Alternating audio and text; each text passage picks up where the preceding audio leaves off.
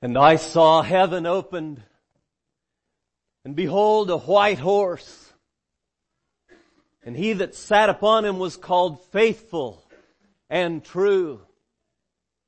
And in righteousness he doth judge and make war. His eyes were as a flame of fire, and on his head were many crowns. And he had a name written that no man knew but he himself. And he was clothed with a vesture dipped in blood. And his name was called the Word of God. And the armies which were in heaven followed him upon white horses, clothed in fine linen, white and clean. And out of his mouth goeth a sharp sword, that with it he should smite the nations, and he shall rule them with a rod of iron. And he treadeth the winepress of the fierceness and wrath of Almighty God. And he hath on his vesture and on his thigh a name written, King of Kings and Lord of Lords.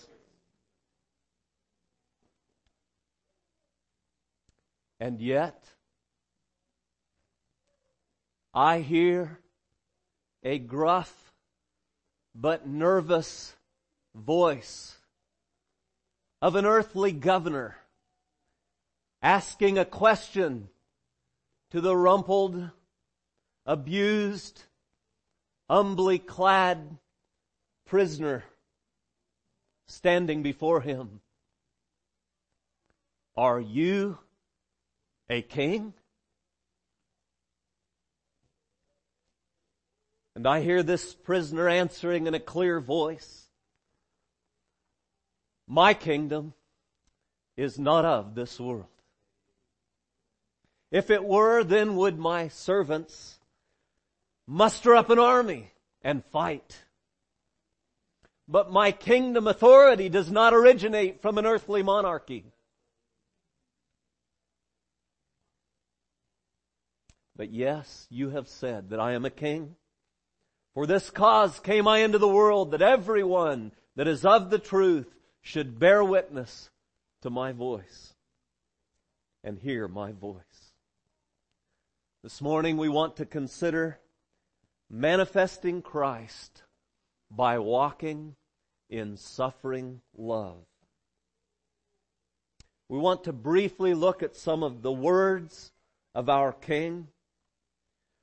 We want to consider the attitudes and the example of our King.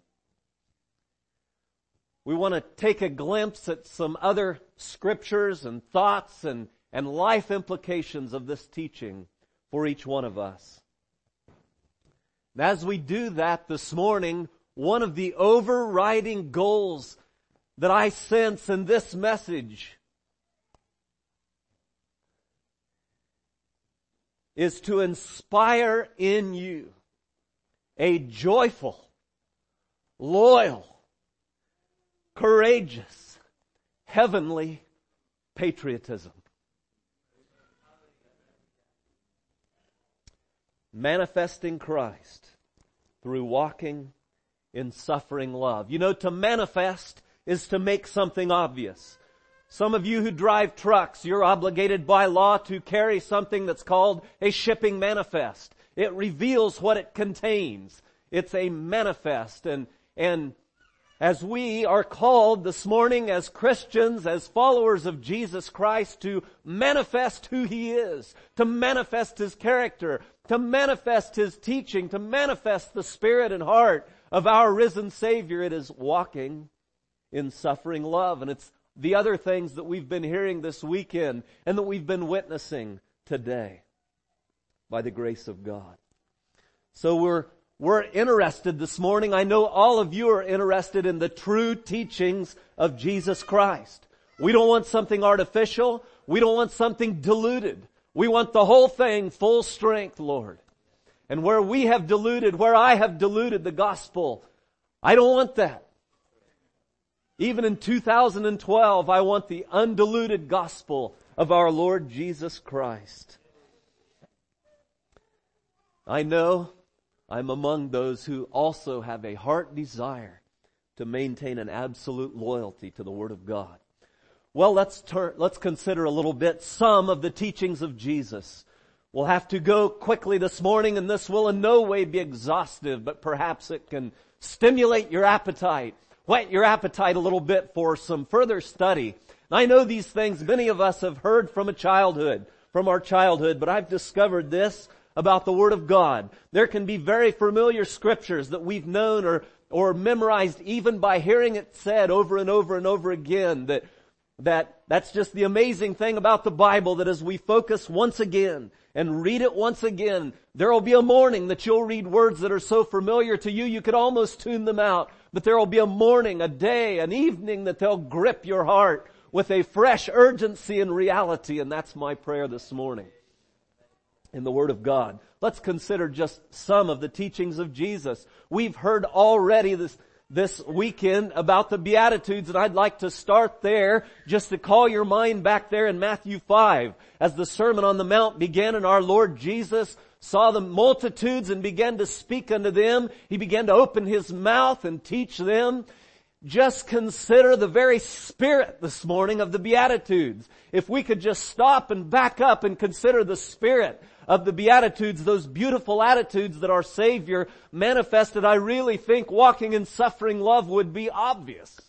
Blessed are the poor in spirit, for theirs is the kingdom of heaven. Blessed are they that mourn, for they shall be comforted. Consider the attitude, the spirit of the, of the Beatitudes. Uh, blessed are you when men shall revile you and persecute you and shall say all manner of evil against you falsely for my sake, Jesus said. Rejoice and be exceeding glad, for great is your reward in heaven, for in like manner did they unto the prophets which were before you. Suffering love, is it not obvious in the spirit of the Beatitudes? Well, that fifth chapter of Matthew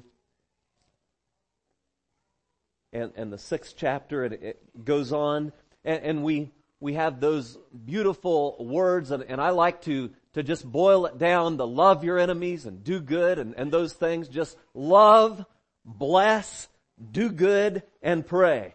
As you think about those that would rise up in opposition to you, whether it's enemies, whether it's those around us in government, whether it's a difficult neighbor, or even a difficult situation among the kingdom of Christ, if you can cultivate this attitude that our Lord Jesus said, this attitude of walking in suffering love, excuse me, and summarize those words of love, bless, do good, and pray. I think it gives us such a beautiful, a beautiful outline, a beautiful reality in our hearts.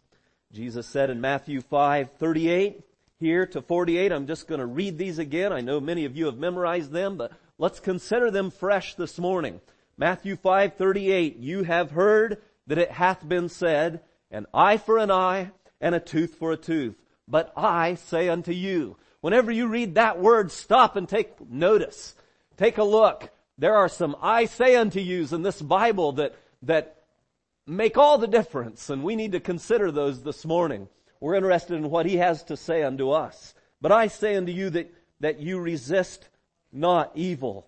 But whosoever shall smite thee on thy right cheek, turn to him the other also. If any man will sue thee at the law and take away thy coat, let him have thy cloak also. And whosoever shall compel thee to go a mile, go with him twain. You know, we think of the war and we think of, of those things as part of the suffering love, but consider going two miles. When someone asks something that's just almost a little bit unreasonable, maybe you'll experience it today suffering love, manifesting Christ, walking in suffering love. Give to him that asketh thee, and from him that would borrow of thee, turn not thou away. You have heard that it hath been said, thou shalt love thy neighbor and hate thine enemy. But I say unto you, there's those words again. I say unto you, love your enemies. Bless them that curse you. Do good to them that hate you. And pray for them which despitefully use you and persecute you. That you may be the children of your Father which is in heaven. And isn't that who we are called to be this morning? And that's that summary. Love, bless, do good, and pray. Underline those in verse 44 if you think of it. Love, bless, do good, and pray. So we say this morning that loyal lovers of King Jesus resist not earthly evil. I just want to glimpse, glance at a couple more scriptures, a couple more teachings of our Lord Jesus. And, and again, we'll not be exhaustive, but we'll just highlight them this morning for your consideration. You remember how in, in the 15th chapter of the Gospel of John, Jesus told his servants these words. I think it's in the 19th chapter. He said to the disciples there, he said, if you were of the world, the world would love his own. And that's true, isn't it? Many of you who have have uh, encountered the world, and I think all of us who are born again this morning have been called out of darkness into His marvelous light. We know what it is to be of the world. Even if you were raised in a Christian home, we know the experience of being of the world, and you know something about the world? Jesus points it out right here. The world loves His own. You watch. You see a child, you see a young man that begins to embrace the world, and I tell you, the world loves his own.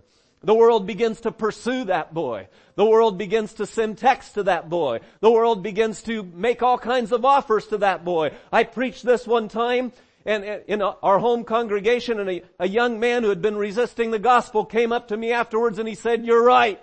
The world loves its own. It's chasing me. I'm getting phone calls. I'm trying to walk away from some things, but the world loves its own. Two weeks ago, at 35 years old, that man finally yielded and confessed Jesus Christ. Hmm. The world loves his own. Jesus went on to say, remember the word that I said unto you, the servant is not greater than his Lord. If they have persecuted me, they will persecute you also. The servant is not greater than his Lord, manifesting Christ by walking in suffering love. Don't we see the spirit of that when we take a tub and a towel and wash the feet of others? Our Lord Jesus, that very spirit of, of Christ that is so manifest in that servant heart, instead of coming forward as, as the one who, who should, who is our King that we just spoke about, that we'll see someday when heaven is open, he came with a tub and a towel. And he was willing to love and, and to be the one that would suffer by being a servant manifesting Christ by walking and suffering love. And Jesus said, if they've persecuted me, they will persecute you also. And again, in John 18, we've already referred to that scene where Jesus stood there before Pilate. Pilate asked him, he said, art thou a king? Jesus said, thou sayest that I am a king. For this cause came I into the world. And we quoted it already. But he said, Pilate, there's something you need to know. I'm not going to muster up a big military coup to deliver us from the Roman rule. Or to deliver me and my disciples from the corrupt Jewish rule. No, my kingdom is a totally different kind of kingdom. It's not of this world. It's not of this world and we are a part of that kingdom this morning by the grace of God. So the emphasis of the Word of God this morning is on the kingdom of heaven, the household of God, the church, the saints, the fellow citizens, your brethren, whether near or in a distant land, whether exactly in your setting or another true seeker of the Lord Jesus, it doesn't matter. And it's not focused upon loyalty to a nation. Now this morning I want to say, lest I forget later, that God calls us clearly in the Word of God to, to honor the King, to obey them that have the rule over you, uh, even in earthly government, to be subject unto the higher powers, for there is no power but of God, and the powers that be are ordained of God. We're called to show that respect and let us model that even in these last days with prayer and with respect as possible, but let us keep our kingdom loyalty clear. we are followers of the Lord Jesus. In the third chapter of, of Philippians, I believe it is, perhaps the latter part, the apostle says this, For our conversation is in heaven. That word conversation means citizenship there. Our citizenship this morning is in heaven. From whence also we look for the Savior, the Lord Jesus Christ. Where's your citizenship this morning? What citizenship are you focusing on this morning? Let's keep our kingdom loyalty clear and manifest Christ by walking in suffering love. I want to consider now for just a moment the attitude and the example of Jesus. We've considered just a few of his words and teachings. Think about the attitude and the example. I think in the 12th chapter of the Gospel of Matthew, we read these words. And it's a quotation of the 42nd chapter, I believe, of the prophecy of Isaiah. As it was spoken of our Lord Jesus, it says this, Behold my servant, whom I have chosen, my beloved in whom my soul is well pleased. I will put my spirit upon him and he will show judgment to the Gentiles. That's us this morning. Praise God. He shall not strive nor cry. Neither shall any man hear his voice in the streets. A bruised reed shall he not break, and the smoking flax shall he not quench until he hath sent forth judgment and the victory, and in his name shall the Gentiles trust. Can you see the posture? Can you see the attitude and the example of our Savior, the Lord Jesus Christ? A bruised reed shall he not break. That means just a little piece of grass that's already a little bit crumpled. Jesus won't stamp that out. He won't break it off. He has a care and a compassion. And if you feel this morning, if you've been up here at the altar or at your chair and you're feeling a little bit like a bruised reed this morning, just know that our Lord Jesus has no heart to break a bruised reed and smoking flax. If you feel this morning like there's only just a little fire left, just a little spark, just smoldering, maybe it's just about out, I tell you, your Savior this morning wants to fan that flame. He wants to build that fire. Smoking flax he will not quench. That is the attitude and the example of our Savior, the Lord Jesus, in the 21st chapter of Matthew.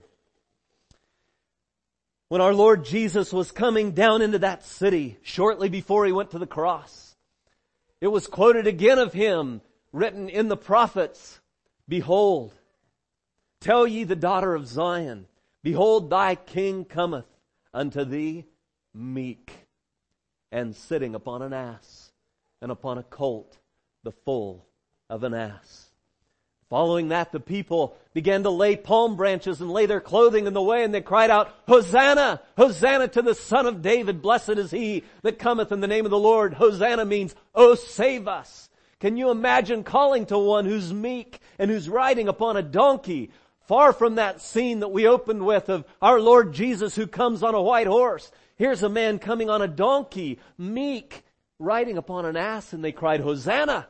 Oh, save us! Let us as well this morning recognize that that Savior, that lowly one, is our Savior. Hosanna! Oh, save us, Lord Jesus.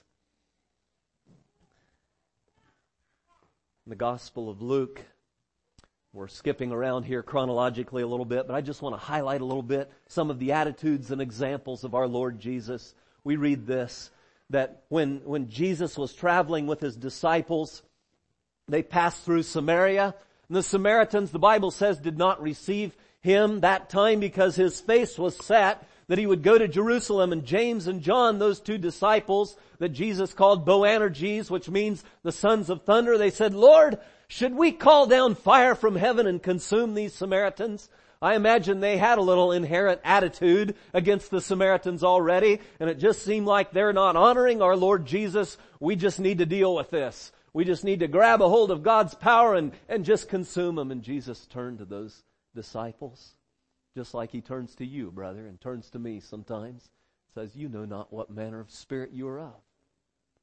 Do we know what manner of spirit we're of? Are we willing to manifest Christ by walking in suffering, love, long suffering and forbearance and humility? Do we know what manner of spirit we are of? Jesus went on to say, the Son of Man didn't come to destroy men's lives, but to save them. But to save them. Manifesting Christ by walking in suffering love. In the Gospel of Luke, the 22nd chapter, we read this. It's familiar to all of you. Our Lord Jesus had asked the disciples, he knew he was going to the cross. They'd left that upper room and he, he asked any of them, he said, when you went out before, uh, did you lack anything? And they said, no, Lord, we didn't lack anything. And he said, now, but, uh, he that, he that, uh, hath no garment, let it, let him take it. I can't get the quote exactly. And, and, uh, and he that hath his sword, or he, he that hath no sword, let him sell his garment and buy one, I believe it was. And, and they, the disciples said, well Lord, here's two swords. And Jesus said it's enough. And isn't that an interesting scene? Jesus said it's enough. And I believe this morning, and I'd invite your instruction and insight in that, but I believe Jesus said it's enough for what I'm about to do. It's enough. Two swords is enough. Was that enough against, uh, all the leadership and, and the, uh, authority of the high priest, let alone the Roman army backing them up? Was that enough? Of course it wasn't enough, but it was enough for the lesson. Here's two swords. And Jesus said it's enough. And so, as the crowd came, I think we just need to get this glimpse. That band of men came and Judas led the way. You know how it was. And he said, Hail Master. And he kissed him. And Jesus said, uh, do you betray the, the Son of Man with a kiss? And, and, uh, and, and, and he asked them also, he said, whom seek ye? And they said, Jesus of Nazareth. And Jesus said, I am. And they fell backwards to the ground. Do you think Jesus needed two swords?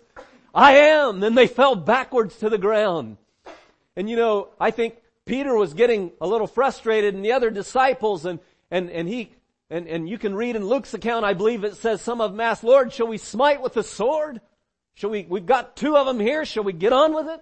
Are you going to empower our swords? In fact, Peter went ahead and did it and the different gospel accounts fill in that story. And Peter took his sword and he, he smote the servant of the high priest named Malchus and cut off his ear, intending to whack him right in the head, I believe.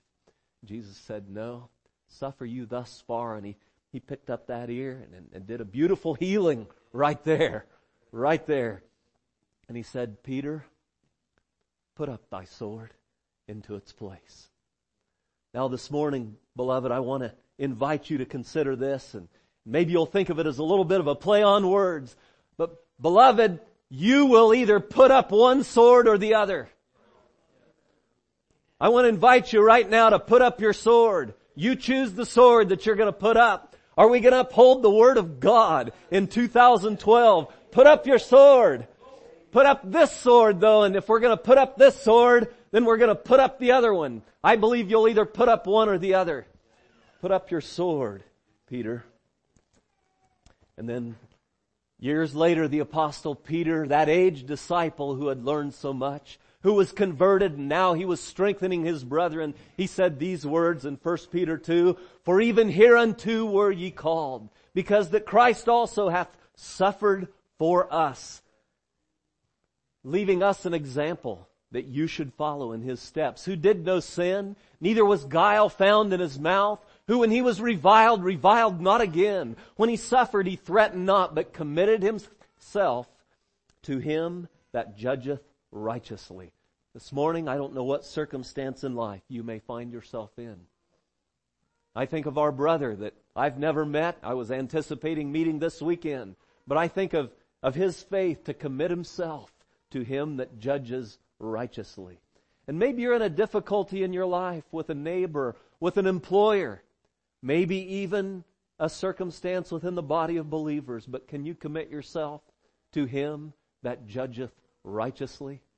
He gave us an example that we should follow in His steps. Well, let's consider quickly a little more testimony from the Word of God. It could be much more, but just consider with me a moment.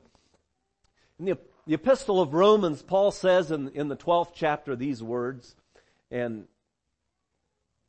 I just appreciate this so much. He starts out, and I know these are familiar passages to us, but think of it this morning. Paul says, I beseech you therefore, brethren, by the mercies of God that you present your bodies a living sacrifice, holy and acceptable unto God, which is your reasonable service. Now, you think about that. Present your body. To who will you present your body? Who has a claim on your body? It's Jesus Christ. I tell you this morning that though we're called unto death, we have no responsibility by the Word of God to present our body for warfare, but rather to present it a living sacrifice, even unto death if we're so called, because it's our reasonable service. Your body is the temple of the Holy Ghost. Your body belongs to Jesus Christ. And when you present something, in a sense, you're giving a present. I want you to consider that this morning. Will you give your body as a present to Jesus? Present your body a living sacrifice to Him. And that chapter goes on.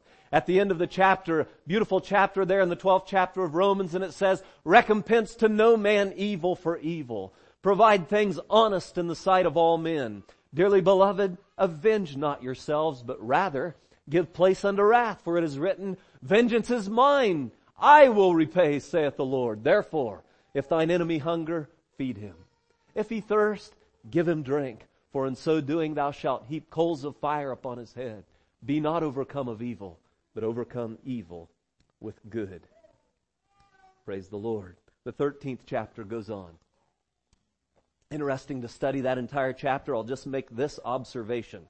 That chapter calls us to be subject to uh, earthly authority and to honor them. Honor to whom honor is due, tribute to whom tribute is due. Let's model that with respect but recognize that as it speaks uh, throughout that chapter, it speaks of they and it speaks of but ye. And, and I think there's a distinction we can observe there. As it talks to you being subject, it's talking about being subjects of this earthly kingdom, but not subject, or subject to, but not subjects of this earthly kingdom. Ponder that as you read the 13th chapter of Romans. Just a couple more, just to highlight before your, your ears and heart this morning. I know they're familiar to you already. In, in uh, 2 Corinthians 10, verses 3 through 6, I believe, the apostle says, Therefore, though we walk in the flesh, we do not war after the flesh. We don't double up our fist and war after the flesh. We don't load a gun and hide it in the closet preparing to defend ourselves after the flesh.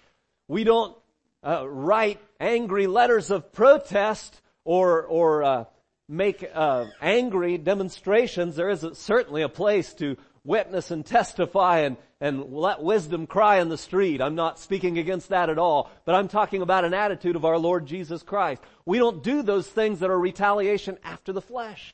Though we walk in the flesh, we do not war after the flesh. For the weapons of our warfare, they're not carnal. They're not something hard and steel and, and fleshly and earthly, but they're mighty through God to the pulling down of strongholds, casting down imaginations, and every high thing that exalts itself, that would dare to exalt itself against the knowledge of God and in bringing into captivity every thought to the obedience of Christ. Now that's a powerful weapon with the ability to do that. Let's, let's look to the weapons of the Spirit. Galatians has this word to say in the sixth chapter, as we have therefore opportunity. Let us do good unto all men, especially unto those that are of the household of faith, manifesting Christ by walking in suffering love. Do good unto all men. You remember what Jesus said? Love, bless, do good, and pray.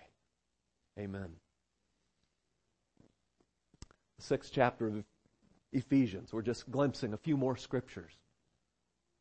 The apostle there says, finally, my brethren, be strong in the Lord and in the power of his might. His might. That's power. Put on the whole armor of God that you may be able to stand against the wiles of the devil and having done all to stand. For we wrestle not against flesh and blood. No, we're not wrestling. We're not in some kind of, of physical conflict.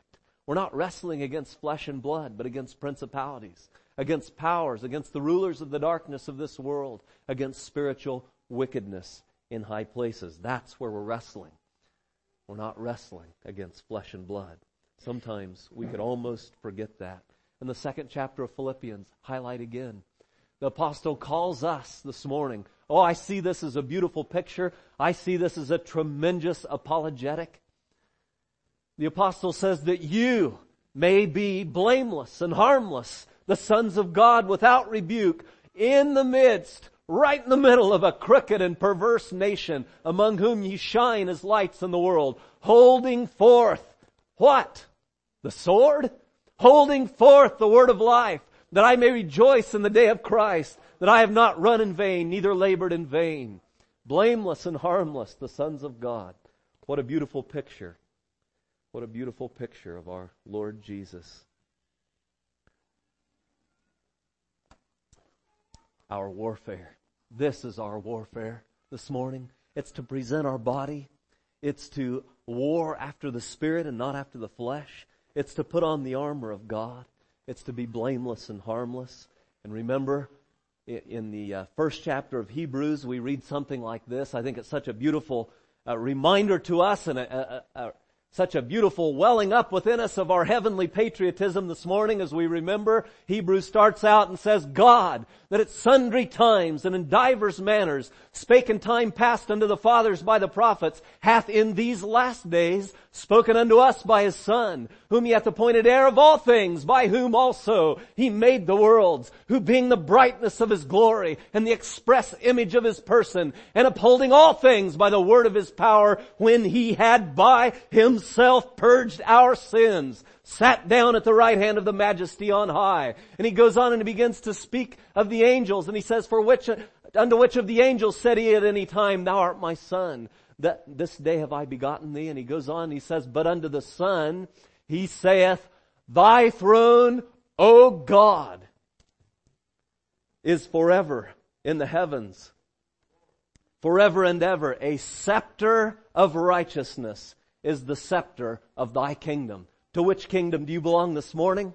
Do you belong to the kingdom that your king has a scepter and it's a righteous and a right scepter? That's my kingdom this morning. And it's your kingdom. Praise God for that. Revelation says this. If any man have ears to hear, let him hear. He that leadeth into captivity shall go into captivity.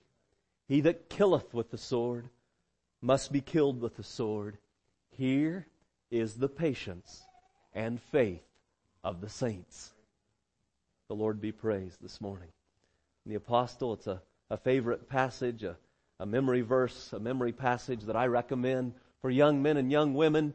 As he wrote to the apostle Timothy, he said there, Thou therefore, my son, be strong in the grace that is in Christ Jesus. And the things which thou hast heard of me among many witnesses, the same commit thou to faithful men. That's what's been going on this weekend, who shall be able to teach others also. And then he goes on and says, this isn't for weaklings this morning. This manifesting Christ through walking and suffering love. He says to Timothy, and he says to each one of us this morning, thou therefore endure hardness as a good soldier of Jesus Christ. No man that warreth entangleth himself with the affairs of this life, that he may please him who hath chosen him to be a soldier. And if a man also strive for masteries, yet is he not crowned, except he strive lawfully.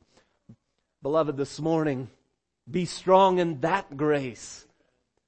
War in that warfare. This morning, God be praised. Well, let's consider some serious life implications of this teaching.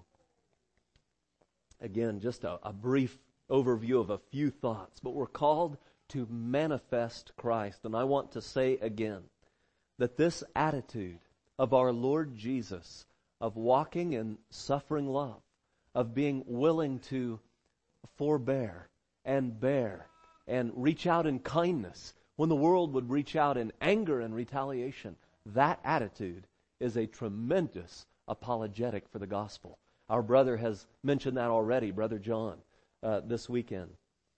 A tremendous apologetic, and it's a wonderful witness, and it, it affects our business life. It affects our family life. It affects our church life. It affects our relationships with our neighbors. It affects our driving habits. It affects my attitude if there's a big line at the gas station. It affects my uh, response in a line at the grocery store. It's practical. Manifesting Christ through walking in suffering love. It's real. You know, a few months ago, I watched a, a brother be struck by an, an angry and a troubled woman with a, a wooden chair. She struck him in the side, an older brother, and I watched him respond with kindness and love and gentleness and calmness as he manifested Christ walking in suffering love. We've watched as, as there would be lawsuits and, and claims and, and, uh, uh, someone who felt like they suffered damage demand something unreasonably beyond even what insurance was willing to pay. And then watch those who were willing to, to go beyond even what the insurance policy paid and said, is there something more I could do with you? And watch the testimony of that. It, it manifests Christ. And, and I think it's that joy of, of uh, hilarious giving even as our brother spoke about already. I've, I've watched brothers, even in the body of Christ, show kindness and gentleness in, in the face of false accusation, manifesting Christ by walking in suffering love. An amazing, compelling call to the lost of the character of Christ. Our love for the poor, our customers, our employers, our neighbors, our brothers.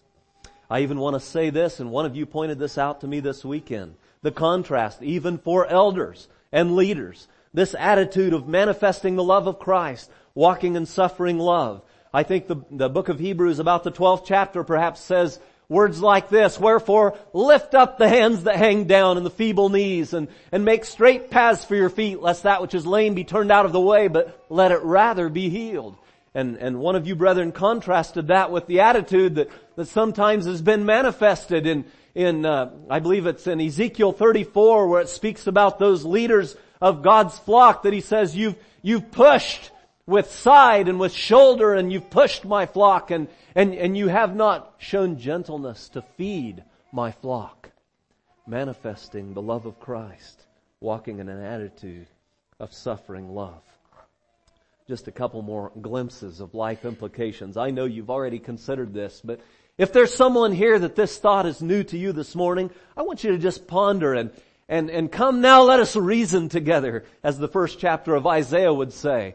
Uh, come, let, let us reason together. Consider the ridiculous irony of a brother in, in one country giving his life to Jesus Christ and following Christ with his whole heart and, and a brother across the water in another country gives his life to Jesus Christ and begins to want to follow him with all his heart and, and to teach his family and, and to care for his little children and to instruct them in the Word of God and, and this brother over here across the water is doing the same thing and, and then all of a sudden there's war.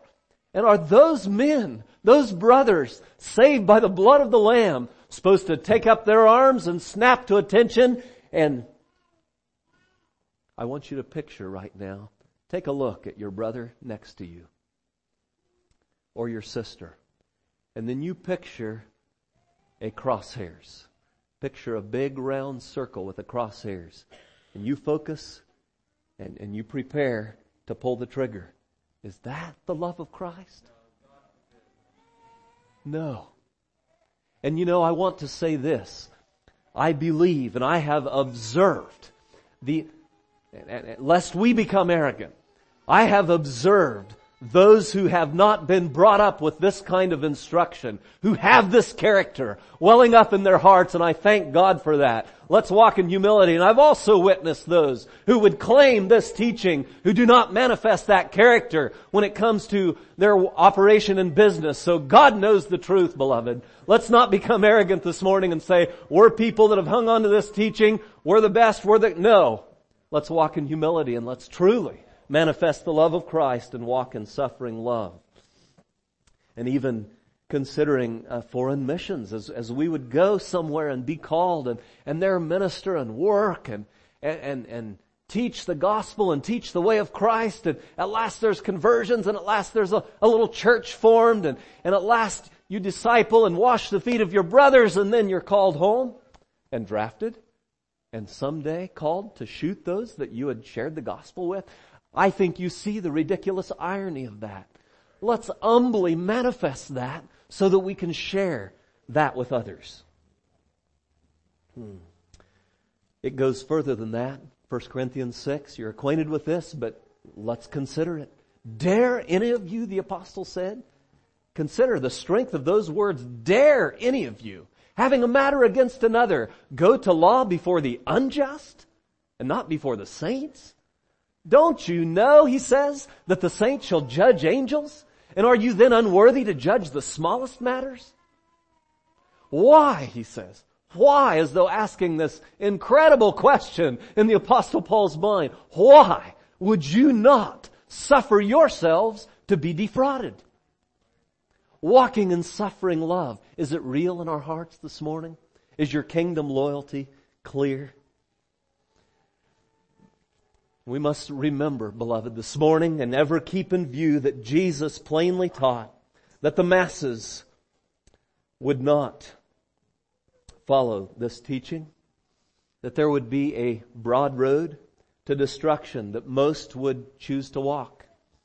We want to recognize the teachings of Jesus are a narrow way. And he pointed out that there would be a broad road. It's some of the most sobering words to me in the Bible. When the disciples came to our Lord Jesus and they, they said, Lord, are there few that be saved?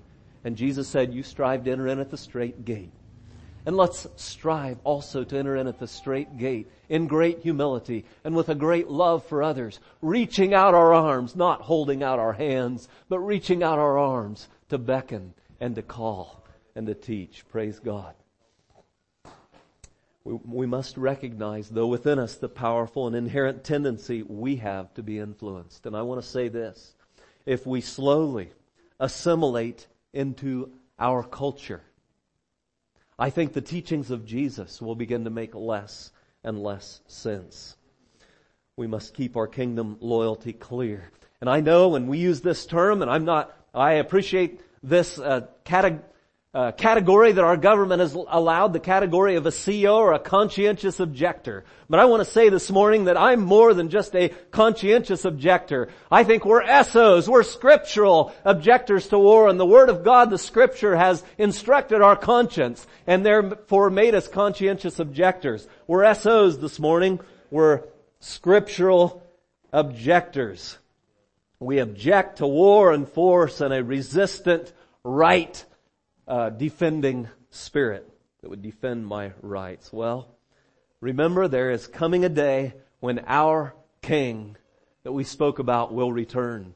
The apostle speaks of this in 1 Corinthians 15. It says, when he shall have put down all rule and authority and power, for he must reign till he hath put all enemies under his feet. This is our King. I want to tell a story in conclusion about two men. And then we'll sing a song and be done. Two men. The first man, history tells us, was a man who was a big man, a tall man, and very handsome, and very capable, uh, very gifted at commanding the masses and, and influencing people. He knew how to motivate people. This man's name was Charles. He was an efficient administrator. He lived in the, the seven or eight hundreds. I don't recall exactly right now, this man Charles. And he began to be known by a title. Charlemagne. Charles the Great. The defender of the churches of Christ. He would stop at nothing to accomplish his ends. He began to go out and lead military coups against uh, many of the Germanic tribes, many other areas. He went out and he greatly expanded the empire of the Catholic Church and, and the, the rule of Rome. He would stop short at nothing. At one point, he slaughtered 4,500 men who had already surrendered.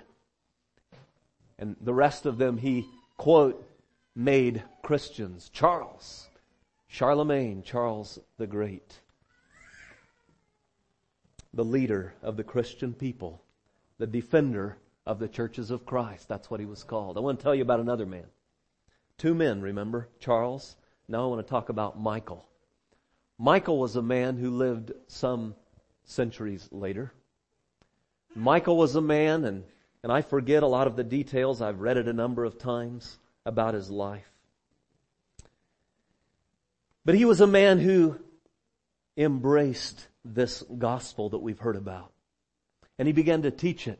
And he began to be influential and he began to lead out. And his wife was converted also. And they became a, a wonderful team at sharing the gospel and love of the Lord Jesus Christ.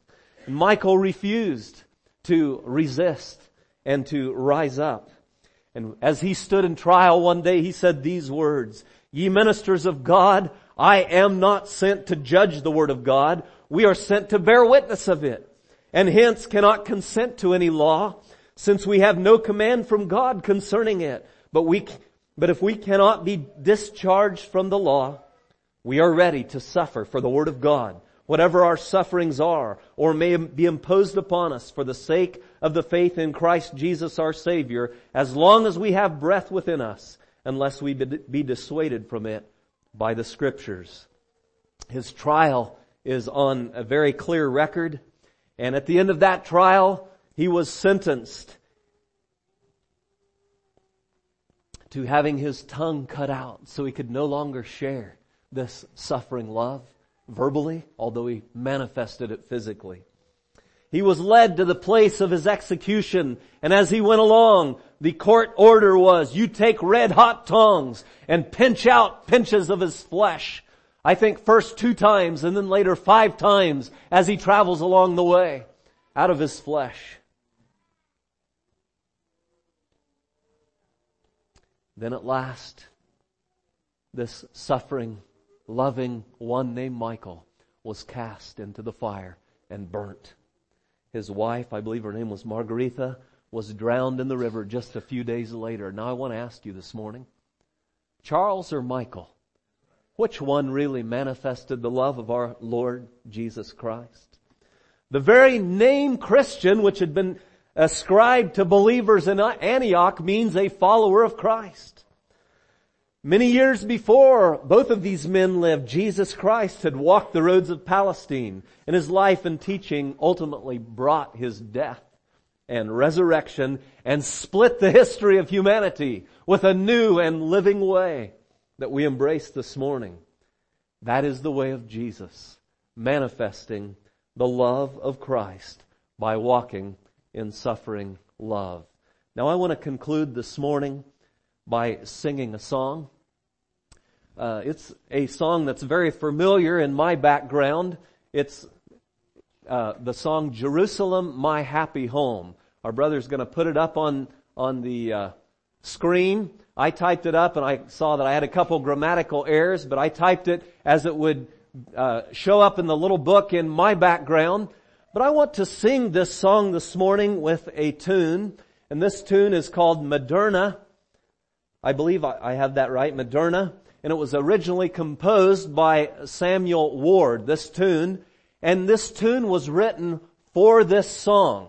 And it's the tune that many of us are used to hearing on a familiar song called America the Beautiful. Oh, beautiful for spacious skies for amber waves of grain and so forth. That song is a very patriotic and, and it's a blessed song. I, I've sang that song many times. It is a beautiful land. Praise God. I'm thankful for it. But did you know that that tune was actually written for this hymn? And it fits well. And you know, some years ago in our background, we didn't have notes and songbooks and, and I was in a neighboring state and, and I was asked to lead this song and, and I had just discovered that this tune fit.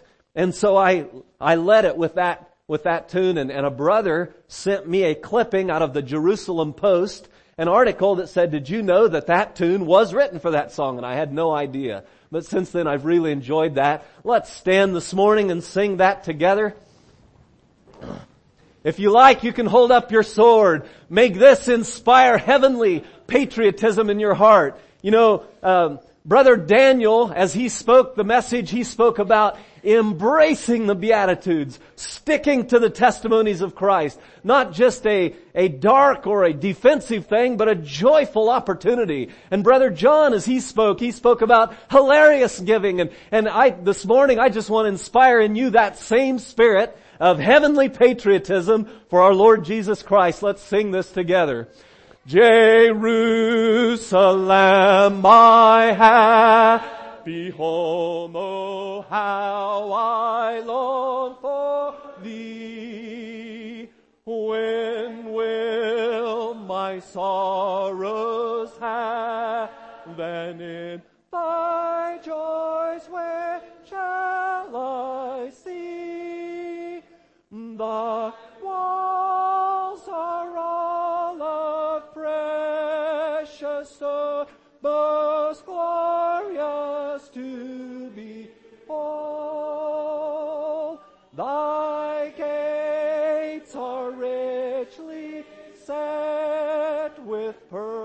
thy street hair paved with gold.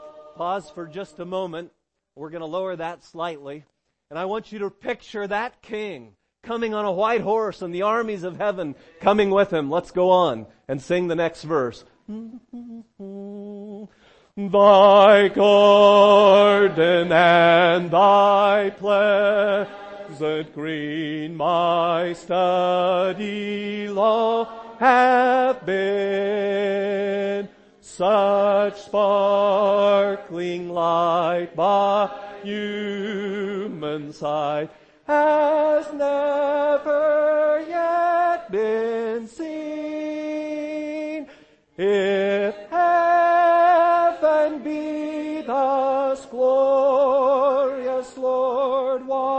should I stay from thence? What folly 'tis that I should dread to die and go from thence.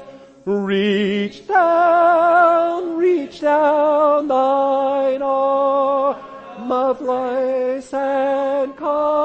me to ascend where congregations ne'er break up and Sabbaths never end. May God bless you.